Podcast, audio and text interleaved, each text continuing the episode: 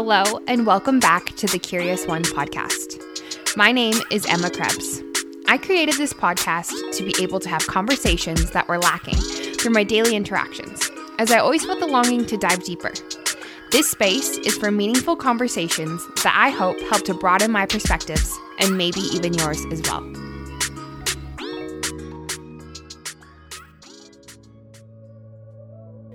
Friends, and welcome back to a brand new episode of the Curious One podcast.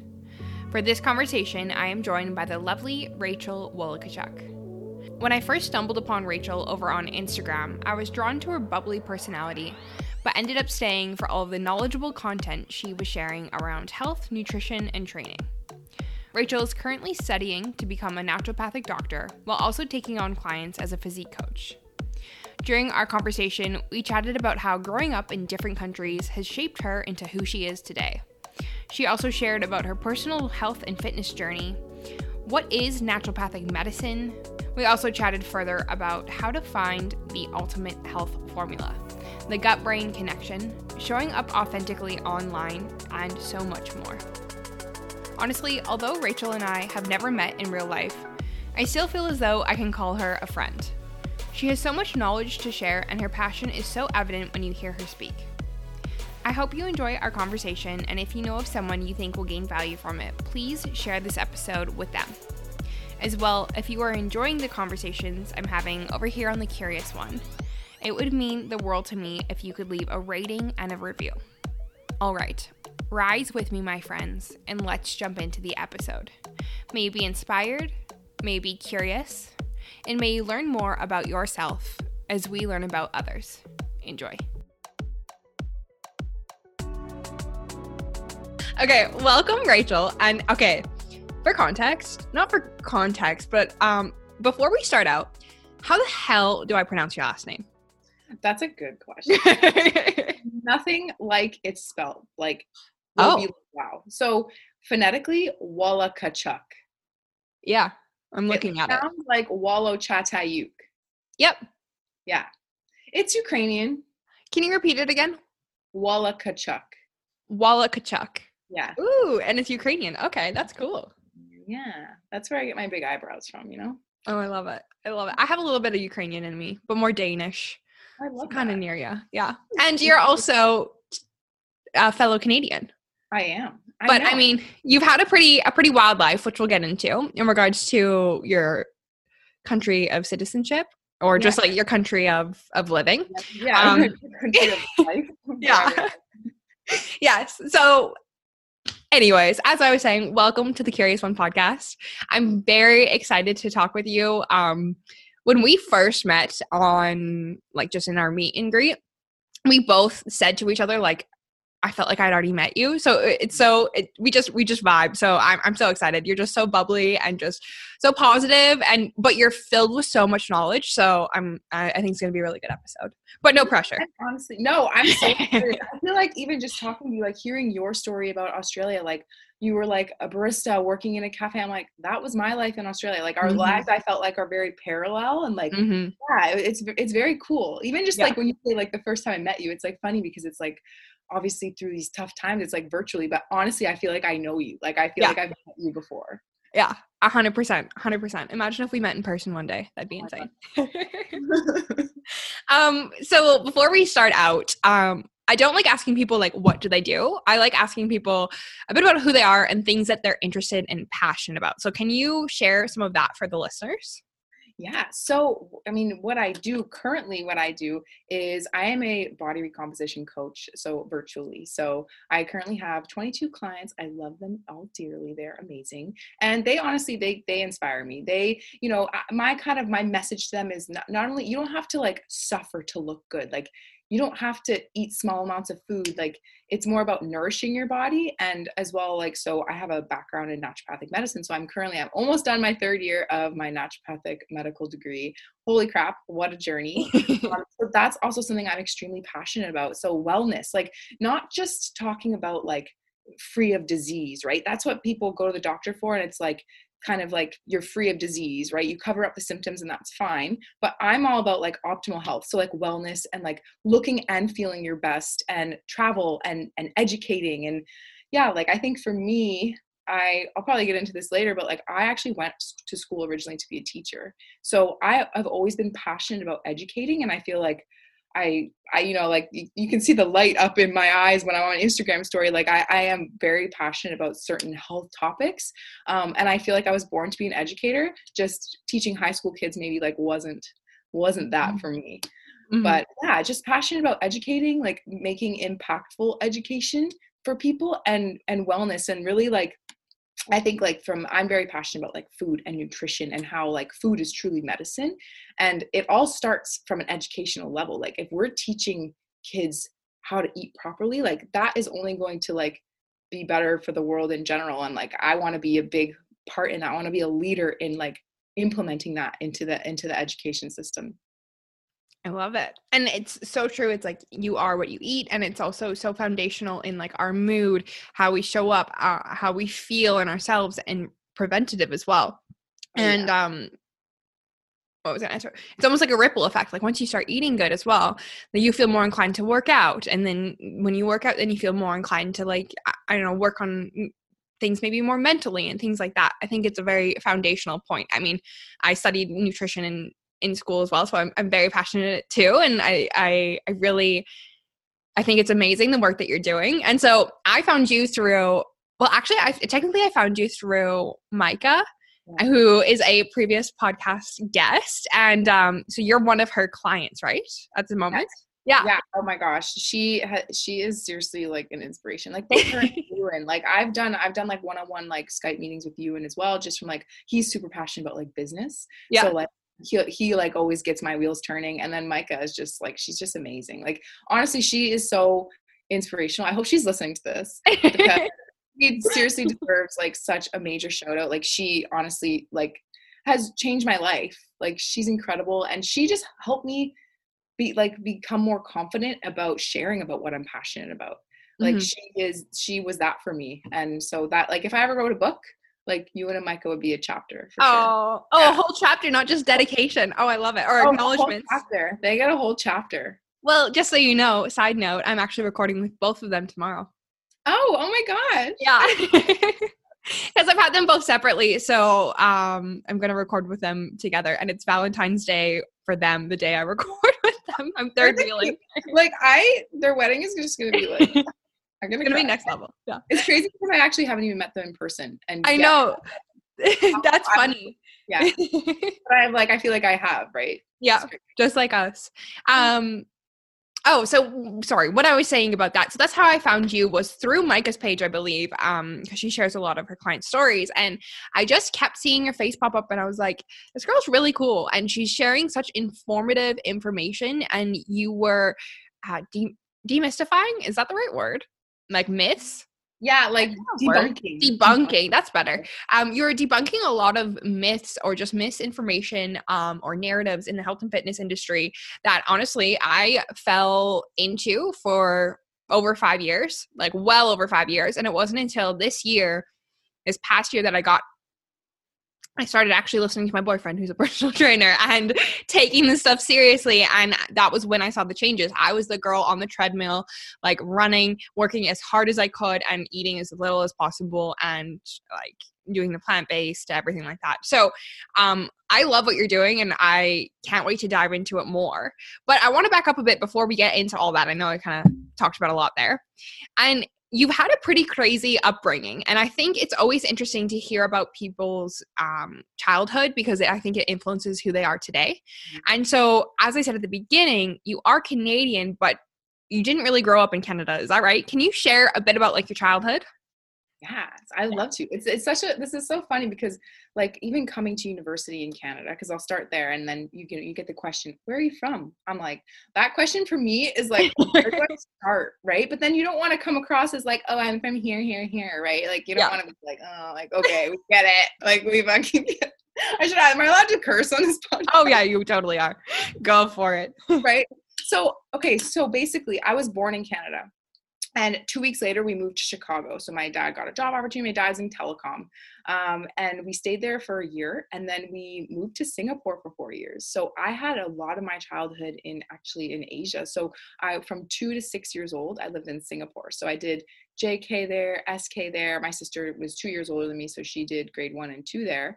Um, and so that in itself, just like, you know, being around other cultures and celebrating other cultures and celebrating different holidays and celebrating Ramadan with, with different families, right? Because we became close with different people and different families. So, um, you know, coming over and then after that so when i started grade one we moved to south florida. So that was like a culture shock in itself right? Like my mom always tells the story like when i had my first birthday party it was like okay everyone invite your friends. It was like the multicultural like crew like everyone's coming it. over. Yeah. And like for me that was just kind of normal. Like i was attracted to that kind of person. And so they actually call us tcks so third cultured kids. Um, okay. and so that's actually there's tech technically a name for it. It's like people who are raised in a culture other than their parents or a culture of their country of nationality, but they also live in a different environment like for a significant part of their childhood years. So not Florida wasn't just the end. So actually halfway through high school so grade 10 where i thought i was like coasting i'm like i'm graduating here like i'm you know i i'm american but even though we were still canadian yeah my parents were like just kidding we're actually moving to south korea so i oh did grade 11 and 12 in Seoul, South Korea, which I mean, I definitely just given my athletics, like my athletic career, I was a little bit devastated, but I'll actually get into that later because that kind of goes along with my personal health and fitness journey. Mm-hmm. Um, but yeah, so like that was a culture shock in itself, but it ended up being like the coolest experience ever. Like I met the most amazing people and I just felt like you like belong. Like you you you know that you're kind of an outsider because I did grow up for like quite a number of years kind of like not in Canada.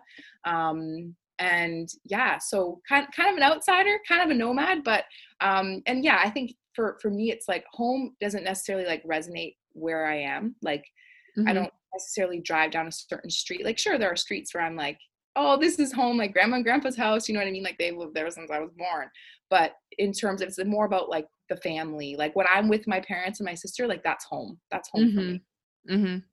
that's awesome yeah and i but then so I was gonna say, like after that though, you you've lived other places. Yeah. So then I we've mm, graduated South Korea. Went actually ended up going to Brock University in Canada in Ontario. So both my parents graduated from Brock. So for some reason I was just like, I want to go to Brock. And my parents always laugh because they're like, you can go anywhere you want in the world. go back to the Niagara region. And but there was always something for me like Canada is home there is something just for me that Canada is home. Um, but then I did my health and physical education degree there, as well as I did the Con Ed program. So that's why I wanted to become a teacher. About halfway through, I was like, mm, just kidding, but I finished it. Um, and then I moved to New Zealand for about 10 months. Um, actually, with it was with an ex boyfriend. There was like a, a hockey opportunity. So I was like, yep, sign me up. Um, and then that didn't work out. So I actually ended up being like, okay, I'm going to Sydney and just gonna like live the life and see what happens there. And then honestly, I ended up staying like three and a half years. How did you stay so long? Broken again and then went back.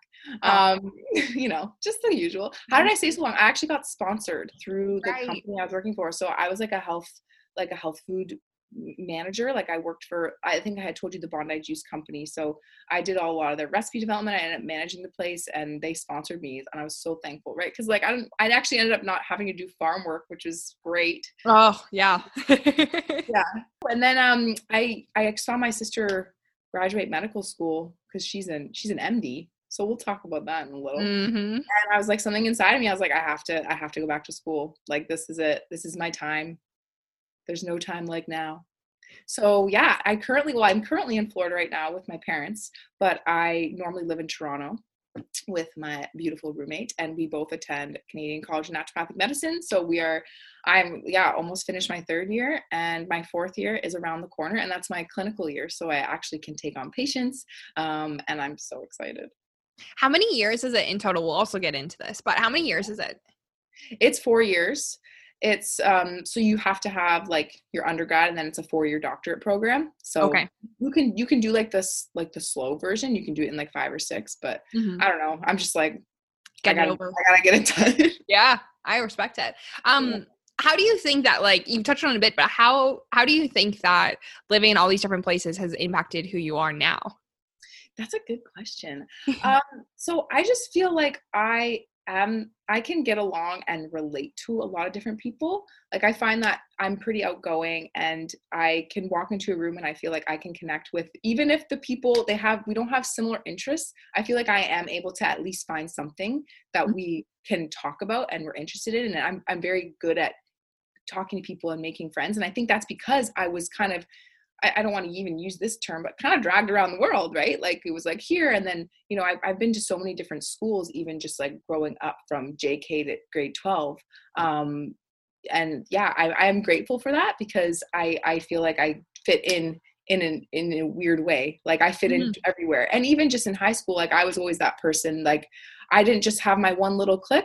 Like I was able to kind of socialize with a lot of different people. So I am really grateful for that experience because I feel like it gives me that ease to talk to people and to just put myself out there and like be kind of like unapologetically myself because I had no other choice to just to do that, right? Mm-hmm. That's awesome. I had a friend, or I have a friend, I told you, and she had a similar story. I can't remember what her dad did. I think he worked for a bank or something, but she lived all over the world as well. And like now she she's Canadian, but now she lives in Australia and she just she just loves it. And I always found we had traveled together a bit while we were in Australia together.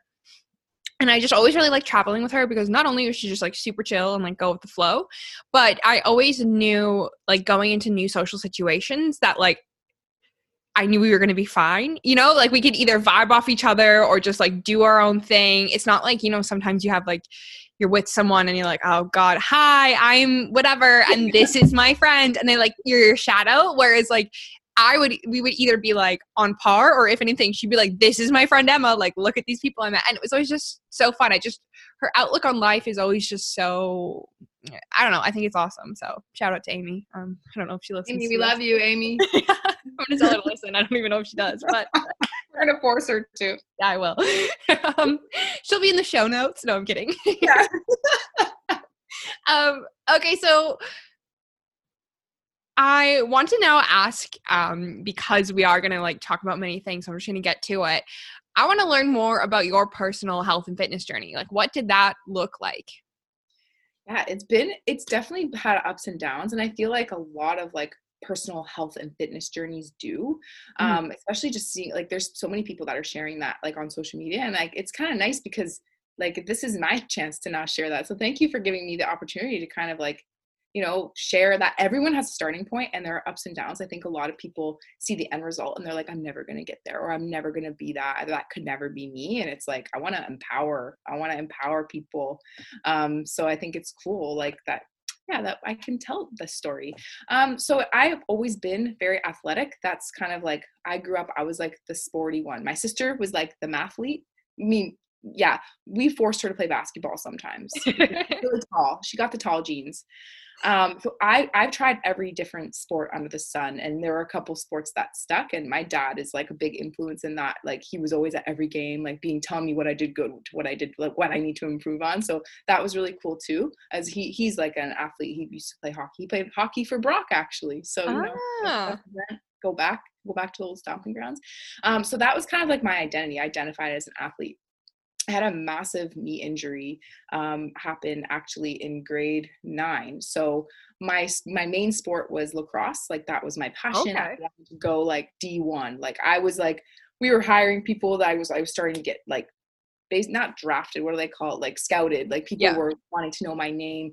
And even like in grade seven, the varsity coach for high school was like, "You're gonna like grade nine is your year. You're gonna be on varsity." Like I was pumped. I was fired up. Like I was a really good athlete had a terrible knee injury, so tore my ACL meniscus. And basically, my recovery was like not optimal. It was very slow. Um, I was young. I was 14. I didn't really like, I was devastated. It was a year recovery. Um, and normally they are a year recovery, but because they, the way they repaired some things, like normally with a meniscus tear, you just take out the part that's teared and then you can start walking again. But I was in a wheelchair for like three or four months my god. um, because I couldn't put pressure on it. So that was definitely like stole my identity a little bit and like, oof, like I'm not an athlete. And I remember the first training camp because I played for a couple of like the Florida State teams as well. And I remember like my first training camp back after my injury, I went up to upstate New York at Colgate University and they were hosting like this big training camp. And I remember like we were kind of like warming up, doing some like warm up drills. And one of the coaches was like, hey, like, what what position are you and i was like oh i'm attack i, I you know i like i'm a goal scorer like that's that's my thing and then they were like oh you'd be better a better defender and that was after my injury and i was like you know like i lost it like i'm not a uh, defender like i was just slow i wasn't like fearless anymore on the field and so that definitely was like a little like heart-wrenching to me knowing like I didn't want it to be over, but I was like, you know, sure, maybe I can go D3 or, or whatever. Not maybe, mm-hmm but like it just i wasn't the same athlete i wasn't fearless anymore and that definitely like took a toll on me like in terms of like who am i and like who like you know made me start thinking about like my body and like i never had to worry about what i was going to eat and how i was going to look and then mm. i noticed you know i'm not as active anymore and you moving to south korea it was like they didn't have lacrosse there we played soccer it was quite competitive sports there because we played the other, other international teams but like it was definitely something that was like you know i'm not I'm not that athlete that I thought I was going to be. Mm. Um, and then it kind of, you know, university, like my health and fitness journey turned into kind of like, you know, I had a guy introduce me to like lifting weights and that was really cool. And I was like, oh, like that was, you know, we were in a relationship and that was fun.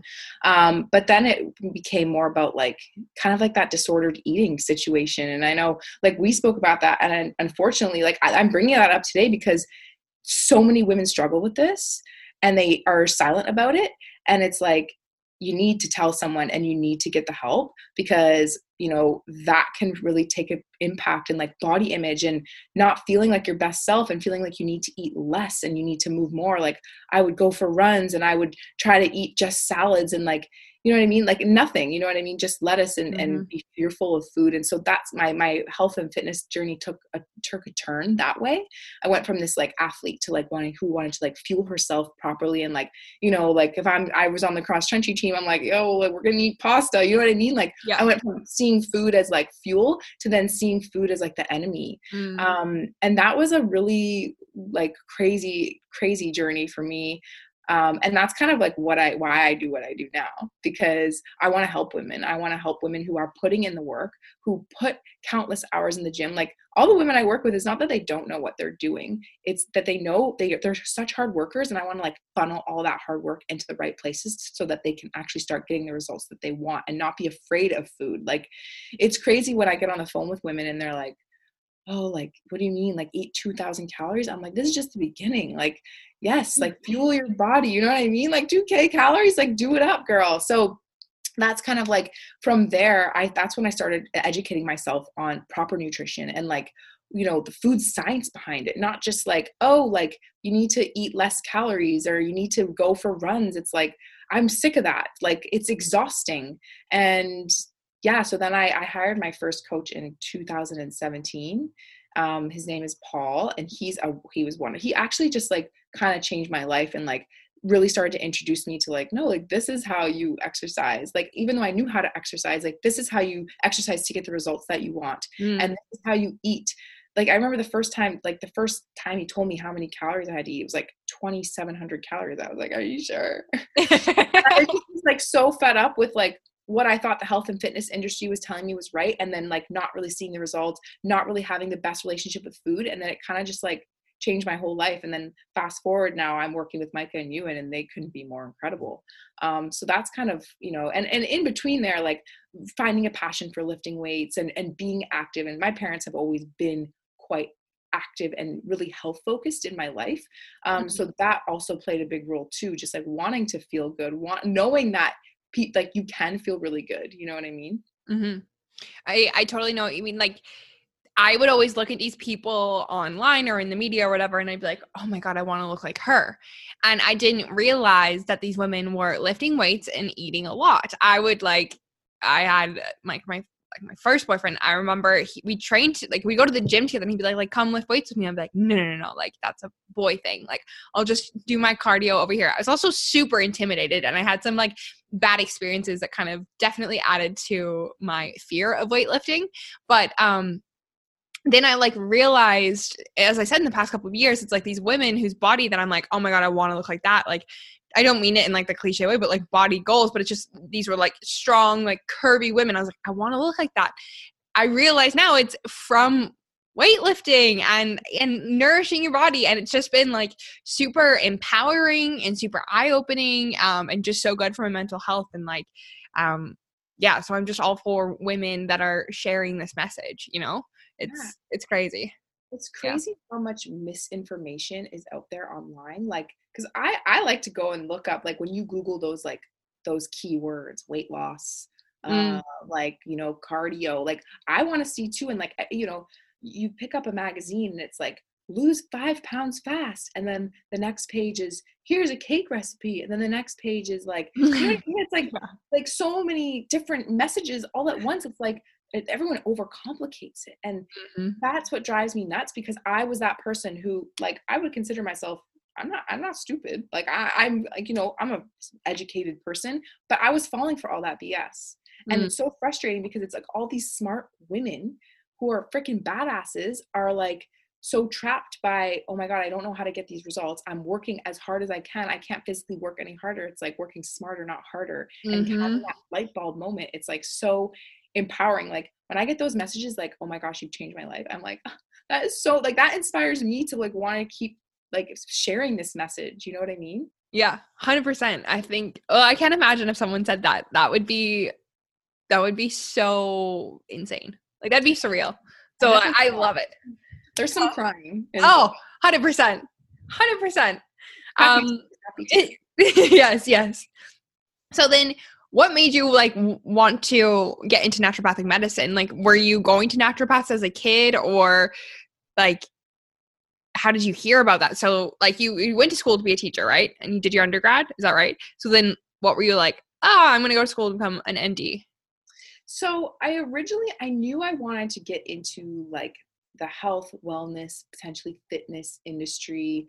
Um, kind of toying around with the idea of like a nutrition degree, like a master's in nutrition, Mhm. um, just because I am quite passionate about just like you know naturopathic medicine has lots of different modalities, right? Mhm. Like acupuncture, like te- like traditional. Yeah, wait. Should we just talk about like what what is naturopathic medicine? Yeah, you want yeah, to do that first? Okay. Yeah, that's a good idea. Um, so basically, if you compare like naturopathic medicine, a lot of people are like, what like what is that compared to like a regular doctor, right? So Mhm. when you go to the regular doctor, you are telling them your symptoms, and then they give you something to cover up the symptoms or to make the symptoms go away, and then you know it's like cool, now you are free of disease, I guess, right? In the biomedical social model, that's kind of like you get to a point like let's say you have illness and then you get to a point it's like okay cool now you're free from that illness but the the biopsychosocial model is kind of like okay let's take into account like emotional mental physical like your like your society like where you live your environment and then that's optimal health because all of that kind of plays a massive role in your health and that's what naturopathic medicine does. It, it go get to the root cause of your issues instead of covering up the symptoms with a, a pill. Um, but not that we don't we use herbs we use like different there's so many things that we can use. Um, so kind of like you know making sure that people are having optimal health by getting to the root cause of the issue that's causing them symptoms like you can't just look at the symptoms and be like oh well that's that. It's like very individualized medicine compared to like Mm. traditional medicine and conventional medicine. I mean it there traditional medicine has made some amazing medical miracles and inventions that have are so important like antibiotics right? So important. Um, but i just feel like it's kind of it's so protocol based and you're just like pushing people through the healthcare system and it's like i just think the integration of naturopathic medicine and conventional medicine is truly the future of medicine. Um, so yeah I, i'm excited about that but i know there's some barriers for us that that we need to break through. Hmm And we we can talk further about um that. I have a question kind of based around that. So then, okay, so so sorry. Did you did you always know about naturopathic medicine? my my mom has definitely been a big influence in terms of like health for me so like we always grew up like you know no refined sugar like my mom was always online like looking up things like going to certain doctors like i went to actually a doctor to get rid of like my allergies as a kid who was a naturopathic doctor and um, so kind of just being influenced that way and knowing that there is another side of medicine that you know we have to kind of work a little harder for especially back in like the 2000 early 2000s right? Like when my mom was doing kind of all this research like no one really knew about gluten and no one really knew about refined sugar but my mom was like all on top of that stuff. So like i even remember like we weren't allowed to have honey nut cheerios we were only allowed to have regular cheerios you know there's too much sugar which i mean i'm thankful for now that i've had that influence um, so and i heard about this school because I went to a naturopathic doctor. Um, and so I, that was a good opportunity. So this is before I moved to like New Zealand and Australia. So that was a really cool mm. opportunity to kind of like ask all the questions um, and be like, like, what is it like? And um, I knew that it was definitely on my radar. But when I had this experience to go overseas, I was like, I'm going to take this. I'm so burnt out from teachers college. Like I was that kid that like, you know, we had to dress professional to teachers college. I was wearing like sweats, showing up 10 minutes late. Like I was like the the true rebel. Like I did not want to be there. And it was could not be any more apparent. But I got my degree and that's all that matters.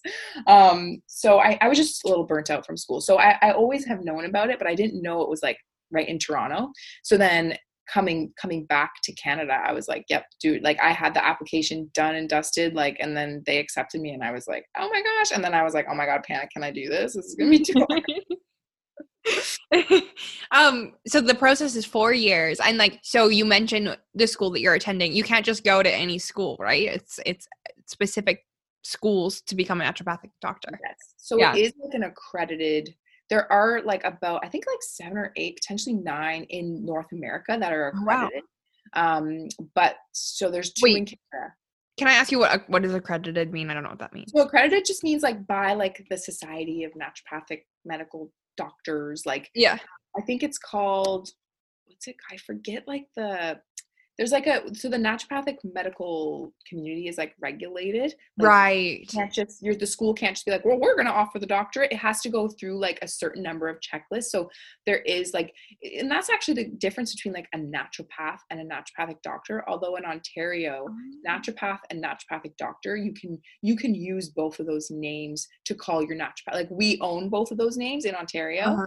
but like in australia for example it's totally different. Like a naturopath has just gone to like a two year institution that got trained on certain modalities. So when you do go visit a naturopathic doctor, you need to make sure that they are from an accredited school that offers that four year doctorate. I did not know that. I not yeah. I knew like that happens with like nutrition is very common, like be calling yourself a nutritionist. Like technically I can call myself certified in holistic nutrition. I'm not a nutritionist. And like there's so many things about that and like dietetics and things like that. Um, I didn't know that about naturopathic medicine. Like I thought it was all the same.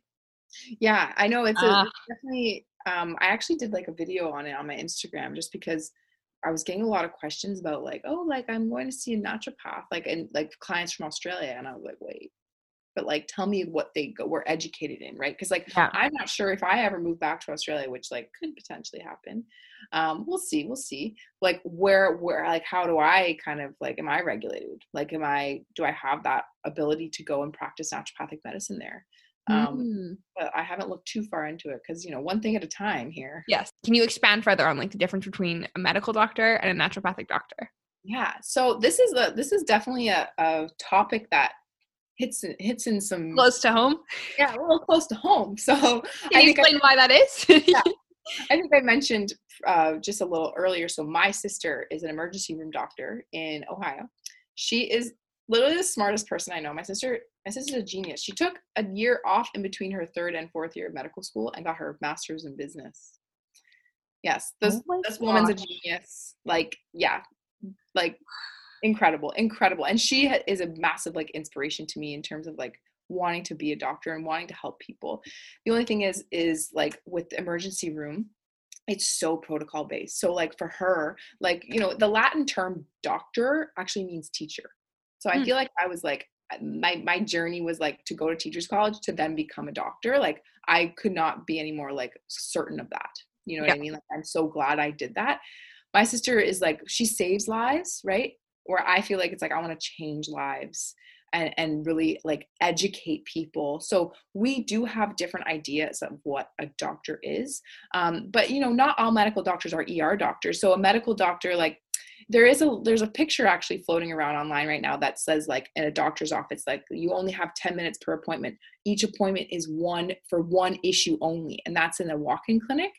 And where like naturopathic medicine is totally different. Like we like the first initial intake is like a whole hour. Like we want to know everything. We want to know like how you're feeling mentally how you're feeling emotionally. Like it it really is treating the whole person instead of like what are your symptoms? Okay cool here's a pill right? Like we want to know all the details so that we can come up with the best individualized treatment plan ever. Now, what I'm not saying, I'm not bashing conventional medicine. Like like I said, like they have created so many amazing inventions that have really made healthcare uh, for what it is today and, and quite amazing and saved so many lives. But I just struggle that so many people, like I've heard so many stories of people just like slipping through that healthcare system and not getting the care that they need until they did. Like naturopathic doctors are usually like the last resort doctors. Like they're like, I've been to a medical doctor, I've been to this mm-hmm. doctor, I've been to a gastrointestinal or intestinal doctor, like been to an endocrinologist, help me. And it's really about getting to the root cause of the problem where some of these patients don't fit into the protocol. And that's where naturopathic medicine comes in. And it's not just like, you know, here's a pill, here's pharmaceuticals. We use herbs, we use homeopathy, we use traditional Chinese medicine, diet. I, that is something like food is medicine that for me is my passion right? Like just the nutrition part of it is is so powerful. Um, they say that there's five cures right? It's a good diet exercise no smoking. Whereas i wrote it down actually before. I want to know. Good diet exercise non-sedentary. It doesn't have to be like going for walks every day. That's why i'm such a like get your steps. Like it's so mm-hmm. good for you. Um no smoking adherence to like medical recommendations is number four because it's like yeah like especially if someone's like has hypertension so high blood pressure it's like well in order to get there like you can use both diet exercise and the pharmaceutical to get them there. Um, and then the last one is less al- alcohol and less drugs. I feel like mm. that's a no-brainer. Mm-hmm, mm-hmm. i love it. So you are super passionate about diet. Like what would be your biggest advice? I want to i want to poke that one like what is your biggest advice to a healthy diet? What does that look like? And i know it's super like i'm asking a super broad question it's very specific to each individual and their needs but like what are maybe like some of the main things that you see people doing that are really detrimental and what are some of the best ways that we can improve our diet? Yeah that's a great question. So even so i kind of see nutrition there's like two perspectives like the first one is from a fat loss perspective. So normally in my Instagram stories, like I'll kind of come up, I'll be like, from a fat loss perspective, this, mm. this, this. And then secondly, from a health perspective, right? Because they're mm. kind of two different parts of nutrition, yes. but I like to intertwine them because for to get optimal results in terms of your physique in terms of your health you you should combine them um, and you can overeat calories and food with just healthy food, right? Right. Uh, and I'll give you an example, like peanut butter, almond butter. Like mm-hmm. you can overeat that stuff, even though almond butter, it's like you know super healthy. That that's still calories, and calories do matter, but quality matters too. So the biggest I guess things that I see with clients that I get on the phone with is they're not getting enough protein. Mm. And that mm. can be, you know, I know a lot of people are vegan or vegetarian and don't want to have those animal sources, but there are lots of plant based sources of protein. They're just not as absorbable. And even like from the research when you don't have the right combination of essential amino acids that you can get like complete proteins is that that's how you truly get um, all the essential amino acids when you eat complete proteins. Now animal protein is complete. Plant protein there's like 99% of them are not complete. And it's really about combining like rice and beans for example can get you that complete amino acid profile. But there's research like hard cold like cold hard evidence on lack of amino acids from animal proteins and like mental health issues. It makes you more mm. susceptible to anxiety and depression and things like that. And there are so many stories of like vegans who want to be vegan for like the animal rights and i like i support that that's beautiful and amazing um, but then when they implement more animal protein into their diet they, they mentally they do feel better and and physically it's part of like that's how your muscles grow right that's how if you're going to be working hard in the gym or even exercising like the, the, protein is the base for your muscles. Like that's how it builds. It needs those essential amino acids, even to just make neurotransmitters in your brain, like dopamine. It's so important. Um, so that's one thing I see. And then also just like volume of vegetables. A lot of people don't realize like how many vegetables they can eat and for how little calories you know what i mean? Because calories do play a role but like load up on the veggies. Like that's one thing like it's not about taking things out of your diet it's about like what you can add in. Mm-hmm. um so that's probably and like probably too like for the women that i talk to at least not eating enough calories. Like they are in a chronic state of a calorie deficit and they feel like crap they're feeling fatigued lethargic it's like actually getting them to eat the proper amount um, first before before any fat loss needs to happen. Like you need to start fueling your metabolism the right way and then you can start seeing results and and changing that baseline and manipulating the numbers so that you can you know look good look your best as well as feel your best. Mm-hmm. i love that you're sharing about that uh was it yesterday about the metabolism?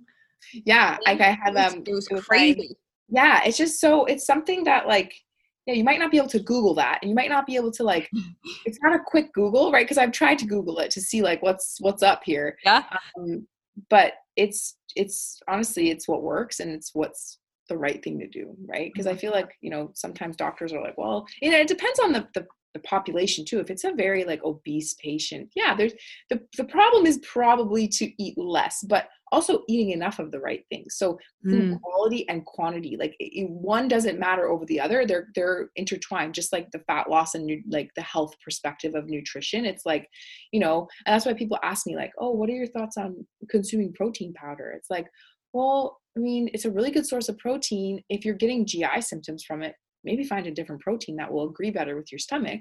And honestly protein tastes really good. So for adherence to your diet i don't think it's a bad thing to incorporate into your into your diet once in a while right? Right? Where some of people on the end of the spectrum they're like it's processed don't eat it. It's like we are living in a world full of processed foods and like i'm not I, as much as i want to fight them and be like the food industry is ruining food and and you know making processed foods so easily accessible and cheaper than whole foods which yes. I mean, that's a whole nother that's that's a whole nother podcast but like we we as people if you want to enjoy your life and like lean into that. Like be like you know what? I do want to have an oreo but i'm not going to have the whole box. Mm. i'm going to have a few and really enjoy it and savor it because oreos are delicious right? Um that that's mentally healthier than you being like oh my gosh i need to stay away from that right? Like the stress that causes yes. you eating processed foods and being worried about it that that's going to take a toll on your health too than you just being like oh i had a donut and it was awesome and i'm going to move on from it. You know what i mean? Like mm-hmm. that's that's healthy. That's healthy mindset wise mm-hmm. I, I love your approach to it. Like it's like the, the holistic part of it, you know, it's so true.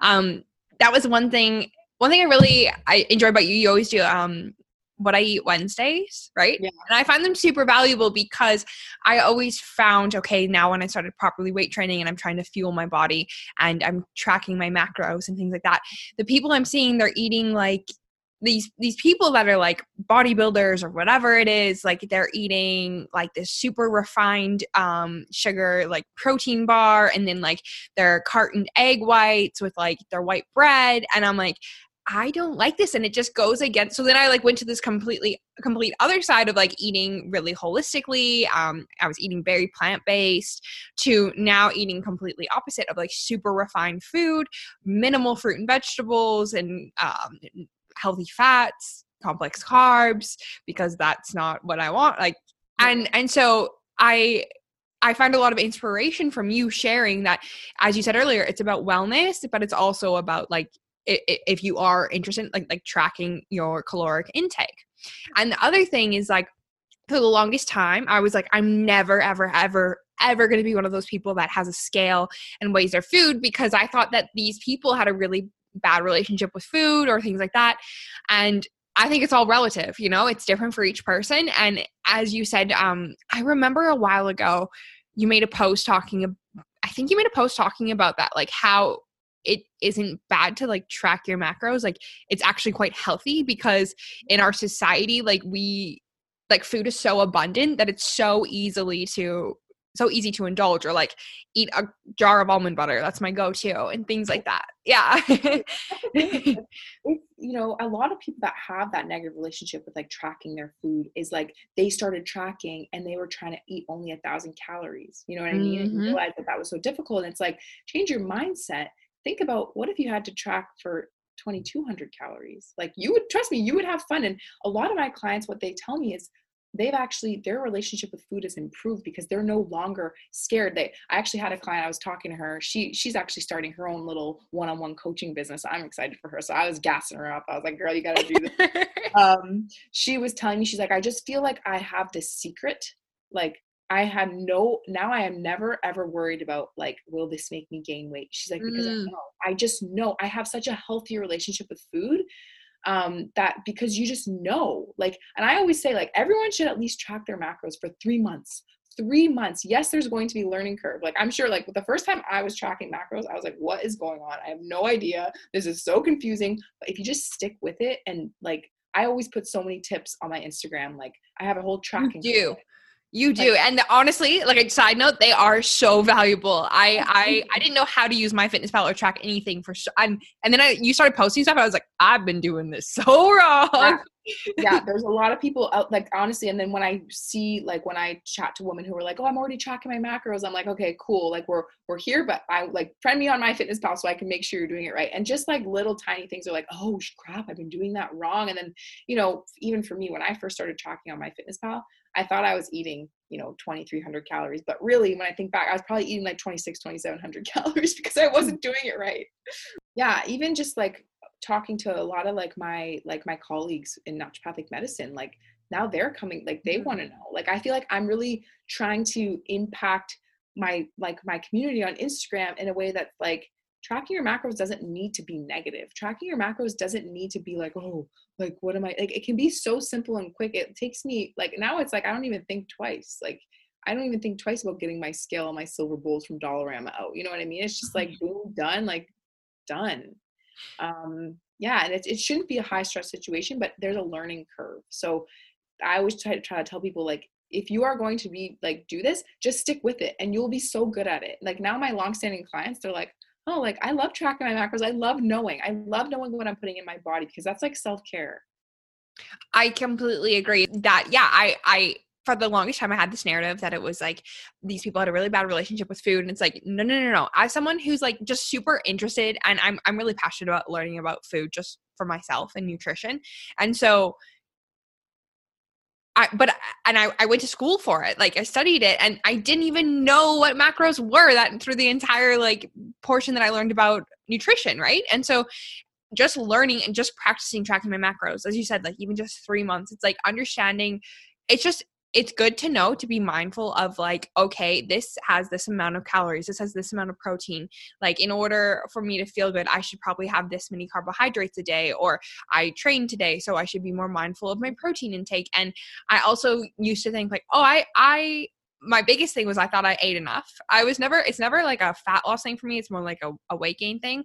And so I was always tracking and I was like, yeah, yeah, I eat loads. Like volume wise, I was eating a lot, but calorically, I wasn't, and also protein wise, because I ate so plant based at the time, mm-hmm. I was I was missing so many so much protein. So just tracking it now, it's like I'm more mindful and I'm way more aware. Where like, if I'm being completely honest, we're in a lockdown and the gyms have been closed for like so long, so I'm not tracking at the moment. But it's like, but I'm I understand like I'm more mindful now. I'm not tracking, but I'm like, okay, I had like some protein this morning. Like tonight I should probably have like this. You, do you know what I mean? Like I, I understand mm. food now and you feel more empowered and even too like your your client said like it's like you have this secret like i go out with people and it's just so interesting like the it's interesting it's genuinely interesting their their mindset on things are like oh i don't want the bun on my on my burger like I'm trying to lose weight, but then they add the bacon. And I'm like, okay, but if you actually knew how it worked, like you yeah. should have the bun because it's less calories than like adding the bacon and the avocado. Like, you know what I mean? I'm like, uh, okay. fear of carbs. Oh, it's going to kill me earlier. I've lost I've lost years off my life because of how many times I've heard like, oh no, I don't want the carbs. I'm like, what? and that's actually one thing too that I might have missed is like women being afraid of carbs like when i get on the phone it's like well yeah no i eat mostly fats and proteins like i try to keep the carbs low. I'm like girl your muscles are upset with you. Like you know what i mean? Like some good carbs like mm, they make your muscles look good. And that's even like micah and you like this is like what they they preach this too is like they do photo shoot prep and it's like they're like no we need to increase calories before you get in front of a camera because you're just to look flat. Like you're just going to look like you don't not your best. You want your muscles to be filled with with like that that carb like not in a bad way either. Like that makes you look lean. And that's like yeah i think that's a big thing for my clients too like really showing them like okay like you know they're always like am i eating too many carbs i'm like no girl keep smashing them like mm-hmm. you're doing it. Like your weight is dropping down. Like you know what i mean? Um but it's like the unlearning like we've been told i remember my mom sent me an article and when I was in university and it was like all about grains and how grains are so bad for you and grains this and grains that. And I swear for five years I was like, I'm not eating grains. I've been through those. Yep. Yeah. I'm not eating grains. Rice? Oh, no way. Horrible. That will kill me. That will kill me and make me fat. And rice is one of my favorite foods. Like, I love rice. I mean, I'm practically Asian. Can't you tell? the blonde hair for me. no, but it's just like so crazy that like all like everyone's always like yeah keto paleo. It's like how about just a regular whole diet that you implement some yummy things once in a while maybe 15 20% of the time or if you have certain goals you're working towards yeah you might have to sideline a few food items but like it's like i explained it to this the other the other day. It's like tra- not tracking your macros where you're trying to lose fat is like you going into a pitch black dark room expecting to come out the other side very easily when if someone just offered you a flashlight so you knew where you were mm-hmm. going and you got to the finish like to the end of the room the dark room you would be much better off and probably save a lot of help, like a lot of time a lot of energy and just a lot of like decision like decision fatigue like stub toes you want yes, stub toes, stub toes. yeah i love that yeah there's my my daily analogy i love it let's like print that on something or yeah, i, I should I should implement that into my business. You should. Should, or I should write it down somewhere. Get it tattooed on you. um, I want to ask then, what advice would you give someone that um, is venturing into or wanting to become a naturopathic doctor? Because it seems like a a big it's intimidating to me like a tall task. So what what, what tips would you give them? Honestly like buckle up. That's kind of like honestly it, it, this has been the most like difficult yet rewarding experience of my entire life. Like i've never experienced like the amount of like the amount of self pressure you put on yourself right? Because you know normally if you're going to become a naturopathic doctor you're probably a high achiever right? You are like you want to achieve things you are going into a grad program you know it's four years but like buckle up but be kind to yourself like mm-hmm. you can't know everything you can't you physically can't. So don't waste your time studying the small things for extra five hours for that extra 2% on your exam like it's not worth it and that's what any like in any medical school like they will tell you that you need to study the high yield things and that's something that i learned the hard way like you know i went from first year in in um my naturopathic medical program to like waking up from anxiety at 5 a.m., studying before class, studying in between classes. And don't get me wrong, I'm thankful that I took the time and I studied, but like just mental health and yourself comes first and don't ever let anything like shake that up um, because it's just too important to to forget about that aspect of things. And then also like it's pretty empowering knowing that like this is not that this is a new profession like this type of medicine has been around for a long time but i really think it's gaining like traction and it's like gaining you know speed and especially with like this all this immune health talk these days with covid-19 kind of like on a rampage right now like simmer down covid. We need to we need to see people and hang out with people.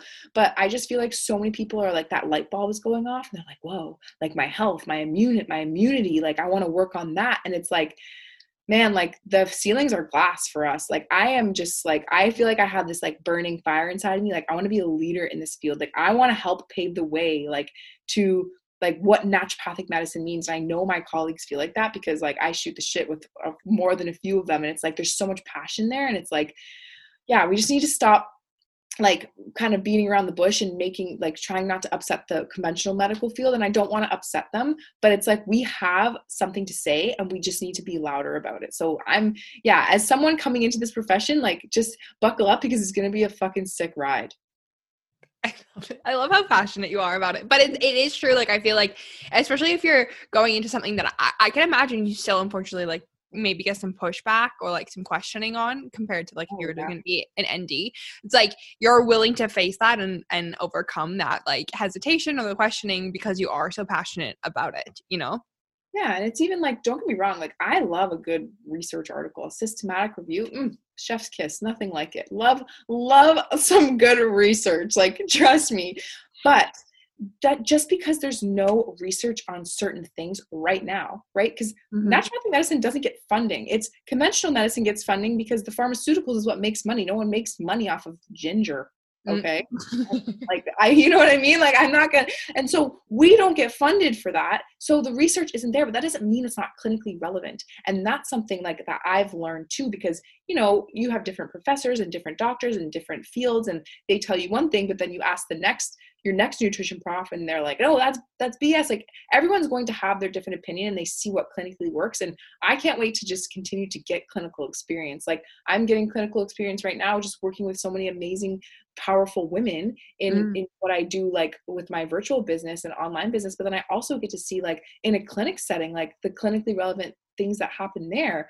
Um so it's it's really cool that it's like it is yes research is so important and i want you want to give your patient the most evidence-based treatment plan but what if the most evidence-based treatment plan doesn't work for them? What if it's something else that maybe doesn't have as much evidence behind it and it's safe and and it's not you know we're not going to be like here take this poison and maybe maybe you'll feel better. It's like no it's like there's you know those certain amount of naturopathic doctors out there that like you know they make make a mistake and then they ruin it kind of for all of us or someone who's a naturopath and calls himself a naturopathic doctor and makes an error and then it's like our kind of community is looked down upon and like mm-hmm. i'm sure you've heard those stories too like yeah oh, but naturopathic doctor it's like i know so many medical doctors though that have like let me down like my my medical doctor let me down but we don't talk about it you know? It's just like oh it is what it is it doesn't bash the entire medical like like, exactly. you know what I mean? So it's like, okay. I'm sorry, like 10 minutes. Like, if I'm going to go to the doctor, like, I want my doctor to care. Like, don't give me 10, don't put time limit on like my health and wellness. Right. And I get mm-hmm. like, and I personally think like if a doctor, if here's an example, and I give this example all the time, and it freaking pisses me off. If you have an obese patient and they're about to go on hypertension medication and you say well you know the, that doctor will say well you got to start moving and you got to lose weight so you got to eat healthier they're not they're telling them what to do without giving them the tools. They're saying mm. here's your finish point. This is what you have to do but next time you come back we'll assess again. And maybe they give them a recipe a low a low fat recipe that they printed out from their nutrition elective in medical school. And i'm sorry i'm not i know my sister took her the nutrition elective and it was kind of not that good. Like mm-hmm. you know it's there, there's no education. So if you as a doctor don't know how to help your patient, it is your responsibility to refer out. I'm not saying that you need to know everything, but why don't you refer your patient to a naturopathic doctor? Hey, this patient needs help with weight loss and this patient needs help with their diet. So if you can't help them, just like if I had a patient and they had a medical emergency, like if they had a heart attack, I wouldn't be like, get the herbs. You know what I mean? I would be like, we're gonna call 911. This is out of my scope. Like, or cancer. Like i'm not the quarterback to this patient's like treatment plan but can i be of assistance? Absolutely. Mm. okay wait like, so then i want to ask you like in your ideal world did i cut you off? No no no. Okay in your ideal world what would it look like working synergistically as an nd and an md so ideally in a perfect world now like there are some like i don't have all the answers right like in a yeah. hospital setting an emergency room setting is there a space for naturopathic medicine probably not right mm-hmm. what like you know someone's heart stops we're pushing one of epi like we're doing cpr we're not we're not using diet like that's different in like let's say a clinic setting so like your general practitioner like your family doctor I think that you should be going to someone like a clinic setting where there's an MD, an ND, um, a, like a nutritionist, um, a physiotherapist. Like it should be an osteopath. Like it should be so integrated, and it should be like, oh, okay, cool. Like you have to go on. Uh, you have diabetes. Okay, cool. We're gonna start you on insulin. But also, here's our naturopathic doctor, and she's actually going to teach you about the keto diet and give you a lot of tools on how you can eat properly so that your blood sugar stays regulated. Like, what about that? Like, why does it always just have to be like, here, take the pill? It's like, how about take the pill while you're trying to work it out, and then slowly maybe we can come off the medication, and then you're like, you're better. Mm-hmm. That's my ideal, like, that's my perfect medical world. And I hope one day to be a part of that. Yeah. I just transferred like doctors and she um I found her and she works with a naturopathic doctor and acupuncturist. And so like even the other day I was talking to her and she was I was telling her like some issues I was having. She's like, okay, I'm gonna like give you a referral to the acupuncturist and rah rah rah. And I'm like, this is cool because I struggled. I struggled for so long with my other doctor, and like I just got to the point of frustration, and I just left, and I didn't leave on good terms. And anyways, yeah. Um, I have a question. Answer, refer. Like if, yeah. even a medical doctor, if you don't know how to help your patient with their diet or coach them through it, refer just like we would. So it's like getting that same respect. It's like I, at the same time, I'm not here to like fight the conventional medical world on anything that mm-hmm. I do. It's a waste of energy. I will just do what I do and help people, and that that's that's what I need. You know what I mean? Mm-hmm. I'm not here to fight. I'm here to show. I'm just gonna sh- like fight it through showing them what what we can do and how we can seriously change lives. Mm-hmm. Your results will show like the answer. You know, they'll speak for themselves. Is what I meant. Yeah. Um. Okay, I have a question I've always wanted to know, and I could just Google it. But like, what is what is it chinese medicine or like chinese herbs or like both of them like what is that part of the practice okay so traditional chinese medicine is is it's it's a it's actually it's quite an artistic side of naturopathic medicine so traditional chinese medicine it's actually like the oldest medicine out there and we you can use meridian points like acupuncture to basically you have organ like you have your regular organs. I, it's going to be hard to like actually i'm going to do this and like trying to do this in the best way possible. Okay. you have your regular organs right? So your lungs your heart they actually have nothing to do with your traditional chinese medicine organs. So they're your energetic organs like your organs on an energetic level. So you can use different meridians on the body. So you have like different acupuncture points that do different things that release certain heat. And it's it's actually quite an art. And the TCM kind of picture and the, that modalities didn't actually start making sense until my first semester of third year. And that's what I heard. I heard in third year, you'll be like, oh, okay. Like I remember in first year, I was like, whoa, this is so abstract. Like it's so kind of difficult to like really wrap your head around but the more you learn it and the more you like use it clinically and see cases you're like okay i see like i see that picture and, and you can really make sense of it so basically it's restoring your body back to optimal health. Um, you know, it's the acupuncture can find the disharmonies through your pulses. You have different TCM like pulses that the doctor will feel and it'll be like oh like you know your pulse feels this so we're actually going to do this meridian to make sure like that organ is functioning properly and so you can use acupuncture through that but at the same time acupuncture also can use from like an, um, a muscular perspective so i'm sure like you've got acupuncture if you had like a sore muscle um, you would put acupuncture like dry needling. So there's kind of two parts of acupuncture. One is like that muscular kind of restoration, right? Because you're bringing blood to the area. You're it, it truly does like that's mm-hmm. super evidence based. Um, but the TCM perspective of acupuncture is like meridian based. So um, yeah, like basically using your body's energy points to like release certain energy to make your body back into like full harmony. That's so. I actually I've never had acupuncture, but like even within the last week, it's come up every single day. It's actually been insane. My doctor, and then yesterday I had a phone call with one of my friends, and like she was like, "Oh, sorry, like I was just at acupuncture. Like, sorry, I'm late." I'm like, "Okay," um, and I really want to try it now. But I always thought it was just like it would just, as you said, just the muscle. I didn't realize it was more like the energetic points yeah. too it's actually pretty cool. Like I've heard some awesome fertility stories on acupuncture. Mm. Really struggling to get pregnant and acupuncture. Like there are some amazing acupuncturists out there that like for skin, for fertility. Like there are so many, even like um like anxiety, depression. Like so many cool things that are traditional Chinese. Like get a good like acupuncturist. Like get one who like went to China and learned that trade. Like that is it's it's an art, and that's why I always like. Naturopathic medicine is it's kind of like this beautiful battle between like art and science. Mm. And you know, at first when I first started medical school, I was like, no, science all the way, like just evidence based, like duh. But through my program, as I'm shaking, like my freaking computer is going like, I, I need to like bring the passion down like ever so slightly. I this is what makes me the most excited, eh, the happiest about interviewing people is when I'm interviewing people about and talking to people about things that light them up and they're so passionate about. Like that's what I'm passionate about is talking to people about things they're passionate about. So I'm here for it. yeah, okay, good. I'm glad you're like, whoa, oh, this girl needs to never.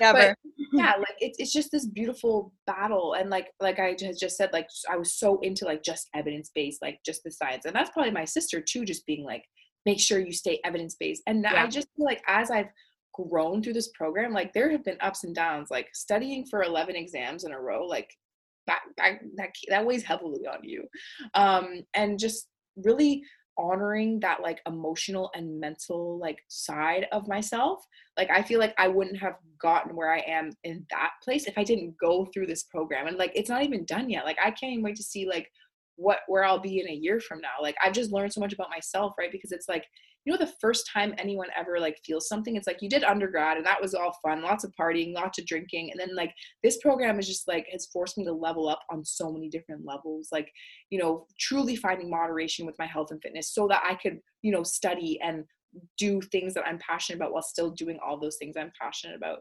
Um, like, you know, the health and fitness side, I feel like that can take over your life sometimes, like getting to the gym mm-hmm. seven days a week. Like, no, that's, that's, that's not how you get a doctor. You can't, you know what I mean? Like you yeah. need balance in your life. So I'm just looking forward to like the rest of this and just to enjoy the ride, you know. Not it's gonna be a hard ride still, but I'm I'm here for it. I'm here for it.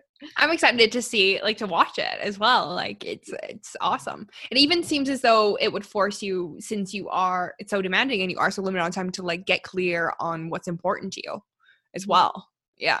And like I started this this journey like for me is a little bit later in life. So I obviously did a lot of traveling after my undergrad just because mm-hmm. I was like, oh Canada, let's see what Australia and that fake world has to offer, right? Because it is fake life. Like, come on, like hundred percent. I miss it every day. I um, know. I talk about it every freaking day. And like now that my boyfriend's here, it's like this morning even um it's minus 35 today and and um he like had to walk home and he's like, oh, puts his head over the blanket and he's like, I just want to be in Australia. he's like, I need to hype up for this walk. I'm like, yep, Oh man, moving home was honestly the hardest decision I've ever made in my life. Especially if you're sponsored, I couldn't imagine that would be. I was sponsored and in a relationship. It was just the whole. Yeah, I know, I know, I know. And like, it wasn't something drastic that brought you home. You just like. It was basically just this the burning fire inside of me. Like I'm quite a decisive person. Even mm-hmm. moving from New Zealand to Australia, like you know when you just know that was something I just knew I had to do. I wasn't even questioning it. I had just got my heart broken. I got dumped so hard. It was like that the the hardest I've ever been dumped before. And I was like, okay, I'm moving to Australia. And even just talking on the phone with my parents, like they were just like, do it. Like you there's nothing in Canada right now for you. Like just go explore. Like they were so supportive of it. And I was like, but I'm poor. They're like, mm. you have to sort that out yourself. You can't. Yeah. literally. I um, feel that too. yeah, like i just even moving back from australia like even though it was a hard decision i just knew in my heart of heart i was like he's not the one. I hope if, if he's listening to this. Oh god i'll die. Shout out to you if you're listening. Out to you. You're he's a stalker. I'm a bitch. He's not the one and this is not my future right now. Mm. like that is just what like it was like this whisper. Like it was kind of like this whisper in my head and like i kept getting that even being like a teacher like isn't it supposed to be better and more beautiful than this? Like that's it like and if anyone is having that right now the answer is fuck yes it is. So go and find out what that is. Don't wait around and like don't fit into society's puzzle of like nope i have this job i went to school for it and like i just need to stick it out. And no fuck no you don't. Go out and find out what what makes you passionate and just go do it because it is supposed to be more beautiful than that. And that's I will hold out for that for love too because it is supposed to be beautiful. It is. It is. And there's all these shoulds that we put around life about how we live our life and it's just so false. And you can question everything, literally everything. And you can live every part of your life on your own terms, no matter what that is, whether it's relationships, your lifestyle, your occupation. Um, yeah, I'm right there with you, girl. Right there. The thing that holds, I think, a lot of people back is like caring about what other people think. And honestly, that was something that I had to do a lot of work on in order to start sharing what I share on Instagram. Like that was a big thing for me is like what will other people think about me if I start sharing this stuff? And I've always been pretty outgoing and but my my Instagram beforehand was more like I'm in Australia. It's like a lifestyle travel page. Like, you know, I was never like hey guys, welcome back to my channel. You know what I mean? Even though yeah. I mean, like, you know, now I guess I am. but you're not. It's so authentic. It's not like that in any way. I, and I'm not just blowing smoke. Like, I don't vibe with those kinds of people. So, you know. And I don't either. Like, I don't want to be that person. I want to, like, I want to be a true, like, and like when I say influencer, I want to influence people for the better. I don't want to mm-hmm. influence be like, here's my Zulu water bottle. Now Zulu's yeah. getting shout out. Buy my water bottle. I want to be like influence you in the right way, like in the best way possible. Um, but yeah, or just like that was big for me. Like now I feel like I can jump on Instagram and be like, what's up, guys? Like I obviously I prepare a little bit, but I think the less I prepare, the better off it ends up being, anyways. You know what I mean? Yeah. So, how did you get over that? Like, getting over um, the feeling of worrying about what other people think? I think just COVID, like that first lockdown, made me do a lot of like introspection and just being like, you know, like kind of like life's too short to care about what other people think. Mm-hmm. And like Micah was a massive part of that. Like I remember they used to hold like business kind of Q and A's and like and they're they're doing like they help other coaches with their business and they're such a good support that way and mm-hmm. i was just kind of like i remember one day i was just like i'm scared i'm scared of posting stuff and micah was just like just just do your first video. Like just do it and like that's gonna be your goal for this week and message me when you when you post it. And so i sure enough i did it and yeah she was just like okay yeah this is the first one. You're gonna like look back on this and like probably laugh at yourself. And i actually look back because i still have that video up and i will never ever delete it because it just shows like it was the beginning of yeah. me posting it and i look back and i cringe i'm like eh, oh my god this is so embarrassing whatever that was that's like it's doing it imperfectly taking imperfect action and the first time you do it isn't going to be the best anyways Mm-hmm. And I I respect that you don't delete it because as someone that's like when I was starting out, I always we always idolize these people that have like made it or are successful, right? And we're trying to model like our our life, our direction, or whatever it is, uh, kind of after that. But it's like everyone starts somewhere, you know, and it's like James Clear talks about like your first blog post is going to be horrible, but your 1000th is going to be great. And like you, for me, I almost look at it as like we need to get all these kinks out of our system. So the more that we show up, the sooner we get it out of our system and we'll be good. Right. And so, um, I also too, but like something that I love doing is going back and seeing like um, Tom Bilyeu's photo of him when he first started Quest in like his apartment. You know what I mean? And now look at him and he's like this crazy entrepreneur and whatever. And just there's so much value in that especially if you're just starting out and so like i respect that you you keep it on there because like even if i was to go back and look at it i'd be like oh cool but i will just say i was actually like so i was scrolling on your instagram uh, the other day getting ready for our chat and I didn't realize that you only just started showing up in that way. Like you said, what was it, beginning of COVID? I thought you had been doing this for years. Like I'm not just I was like, wait, what? I was like, did she delete stuff? Because then it was like, yeah, it was like you in Australia. Seriously, like this business took off so quickly for me. Like I am so grateful for that. Like as soon as honestly, as soon as I just started showing up as my authentic self, I like I didn't I don't really like go searching for followers. Like I don't like I do the hashtags because like I think I don't know I'm like I don't know. You gotta feed the algorithm. Yeah. I gotta, yeah, I gotta I gotta help myself somehow. Yeah. But like I really try to not focus on the followers and me getting big on Instagram. Like I don't care how big I get because I know what the amount of engagement I get and the messages I just get from women and men being like, your information is so valuable. You've actually helped me so much just from your information that you're putting on Instagram. I'm like, yes, like that is like I do that for free because I want to do that. Like I am so passionate about that and I want people to like feel their best and look their best. Like, you know, a lot of women who they're, you know, scared of gaining weight to eating more calories. It's like, girlfriend, you are going to look bomb AF. Like don't worry, you're not you're not gonna be fat. You're gonna look bomb. Like kind of mm-hmm. just empowering women that way. But I, I've honestly been doing this since like the beginning of COVID. Honestly, like it's actually insane like how you show up it's it's true. It's just so it seems so natural for you and everything. It's honestly just like i got like goosebumps when you said that like just showing up as your authentic self. And like as much as i have like a love hate relationship with social media and and whatever but it's like okay at the end of the day like this is where we're going. I've actually met amazing people including yourself through it. So it's like i don't know why i have such a negative mindset around it and i'm trying to shift that. But i I actually was like kind of feeling like yesterday, I was feeling kind of just like meh meh because um I had like a a meeting with someone and, and they were talking they they run a podcast as well and they're like so like what's your what's your um social media strategy? And they're like yeah like what's your what's your branding colors? Like these are my four colors and like um you know what i mean? Like what's the template that you use? and like what's your strategy? And i'm like uh I just like things that I like and like talk to people I vibe with.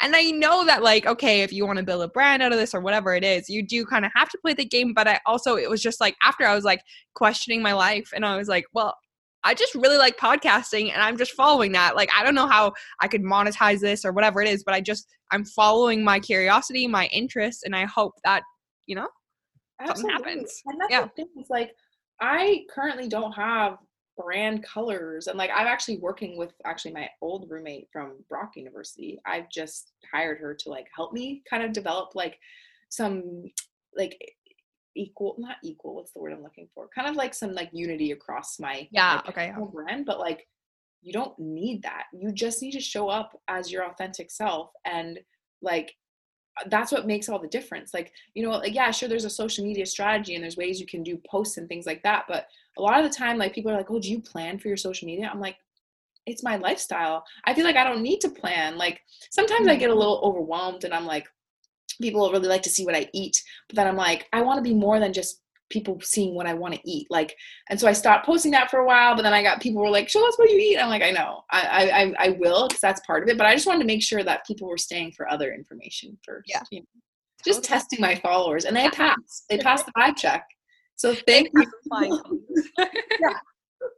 um, okay, okay. One one more question I, I want to close off with, and it's again, it's a super broad question, but um, throughout your journey in natural naturopathic medicine and also just your journey um, in your own health, personal health and fitness journey, what would be your biggest like health and wellness tips and advice and that are like all encompassing?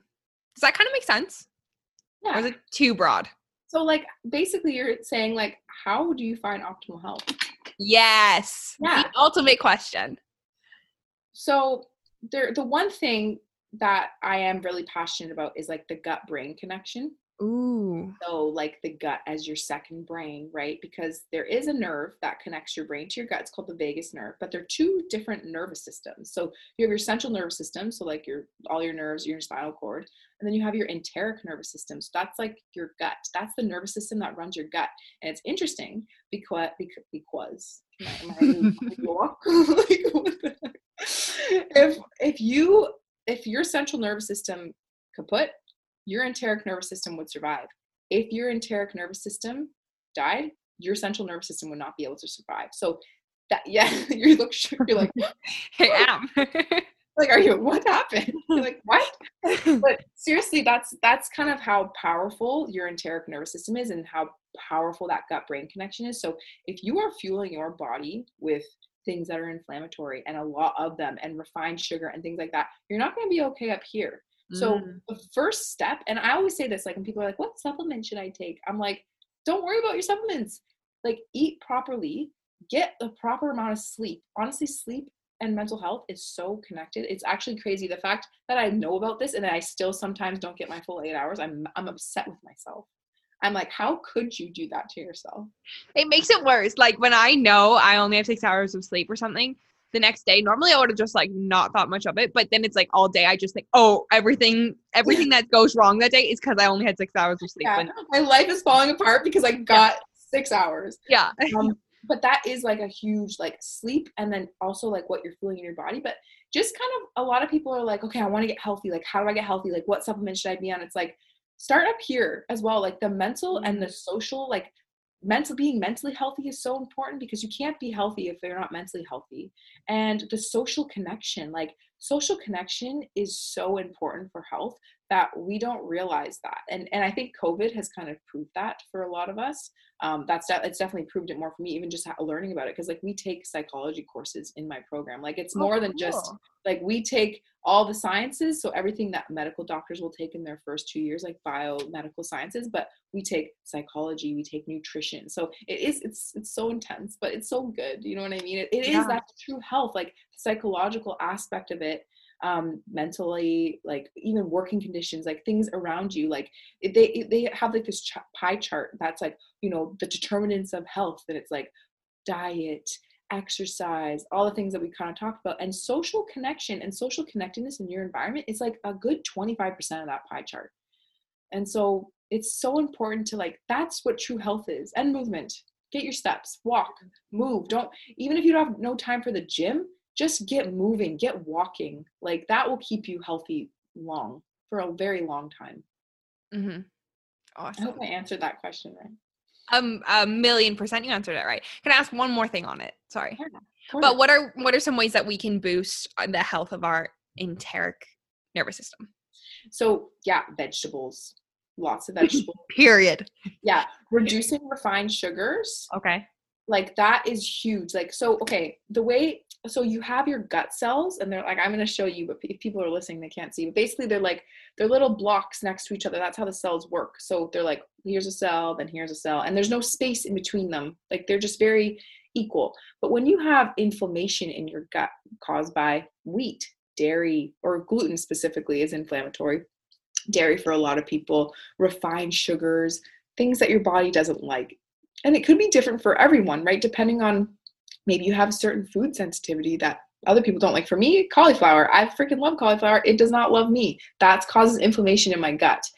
So what happens is the cells like there's inflammation so they kind of start spreading apart because they're inflammation and then things can get through between the cells and go into like our lymph system and into our body into our bloodstream. Mm-hmm. Like that's what we don't want. We, we want we want to keep all that stuff in there and we want to pull the nutrients from there. We don't want to it's actually have you ever heard of like leaky gut? Yep. Inflammation Mm. right? So that you keep your enteric nervous system healthy by reducing the inflammation. And i'm not saying that you know that one ice cream cone you had on a date is going to like you know you might have some constipation but overall like zoom out and look at your diet as a whole right everyone gets caught up in like oh, Mm. this needs to be so healthy. Like, I can't have this, this, and this. It's like, well, if you have symptoms from having that, absolutely take that out of your diet, like how I was saying with protein powder. But if you are just like calm and enjoying yourself and you want to have a donut once in a while, that that one donut is not going to make you ill and it's not going to kill you. The the constant eating of refined foods and sugar, that is what will create inflammation in your gut. Um, so if you know 85 to 90% of the time you are eating whole foods, fueling your body properly, like you're you're good. Deal deal with like worry about supplements after you nail the basics. Mm. So vegetables, lots of like lean like protein, healthy fats especially like, you know, like olive oil, avocado, like don't don't eat that canola oil shit. Like don't don't eat things that are processed. Try just try your best. Try your best and you don't have to be perfect. Mm. That's awesome. I think it's a, an awesome note to finish on. Um, so with that being said, if people are um, want to connect with you, they want to learn more about you, maybe work with you, where can you be found? They can find me on Instagram. I am Ray Ray all day with two Y's at the end. So I'm sure it honestly, yeah, there's not many of us out there. Um, there's someone on Twitter that's Ray Ray all day with one Y, and I asked if I could switch. I asked her and was like, "Hey, I really want to be like my that with one Y instead of two. She never answered me on Twitter, so Twitter, I think I have three Y's, but don't follow my Twitter. It's just a bunch of bullshit. Oh, okay. Um, and that will be in the show notes as well. And if people want to work with you um, in your body recomposition, that's through that Instagram. Is that correct? Your Yeah. Instagram Instagram is the only basically I'm Ray all day on like a lot of platforms. They can also find me on LinkedIn, but Okay. you know, that's more for like adults. Yeah, I know. I don't. I have it, but I don't know how to work it. I just keep getting notifications, We should be friends and then I'll endorse you for something really cool. but I don't even know how to be friends on LinkedIn. One of my friends got me on it. I'll follow you. I'll I'll figure it out. What is it? Follow, link, whatever. Connect, I think they call it. Oh, okay. I know all these cool words. Well, Rachel, honestly, I always love talking with you. You're like a pocket of sunshine, but like like nourishing sunlight because I get I get so much information. I'm like, whoa, I never thought of this. Yeah, yeah, Rachel, you're right, you're right. And I I leave feeling so empowered, and that's something too that we didn't touch on. And I just want to I just want to touch on it now. Um, as a woman following another woman, uh, in especially in like the health and wellness industry, you are such um you you empower other women and you shout out other women and you're just so uplifting to other women. And i just think it's so powerful. And it really inspires me to do the same because i feel as though maybe it was just me and maybe i'm just a bitch but i feel like i grew up in a society that viewed other women as competition and someone else's power taking away from my own power which is completely false. So i just want to say thanks for doing that and and for keep doing what you're doing That is so lovely. Thank you so much for saying that. I totally know what you mean. Like it is, it's like women are just so easily intimidated by other women. It's like don't let your insecurities like keep you from meeting amazing women and helping Mm. like you know i always say like it's like fixing their crown behind the scenes so that they can be the true queen that they are in front of an audience and that's what that's what i like to do with all my clients i feel like i'm like yo girls i'm here for you you know Yeah. It's it's beautiful. And I, I can see that, you know. I just it's it's very clear. Just as you as a person, it goes beyond just the social media. It seems seems it's just who you are. So it's awesome. So thank you, Rachel.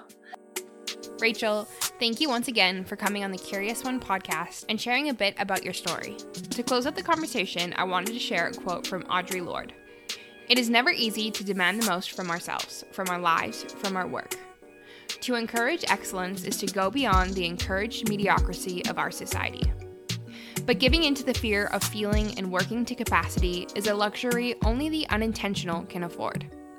And the unintentional are those who do not wish to guide their own desires.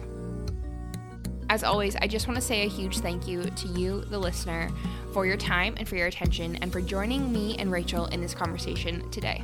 I hope to connect with you soon, and I'll see you in the next episode. If you would like to further this conversation and get in touch, visit my Instagram at The Curious One Podcast. For more information, resources, and show notes, please head to thecuriousonePodcast.com. Thank you so much for listening. Until next time, be well.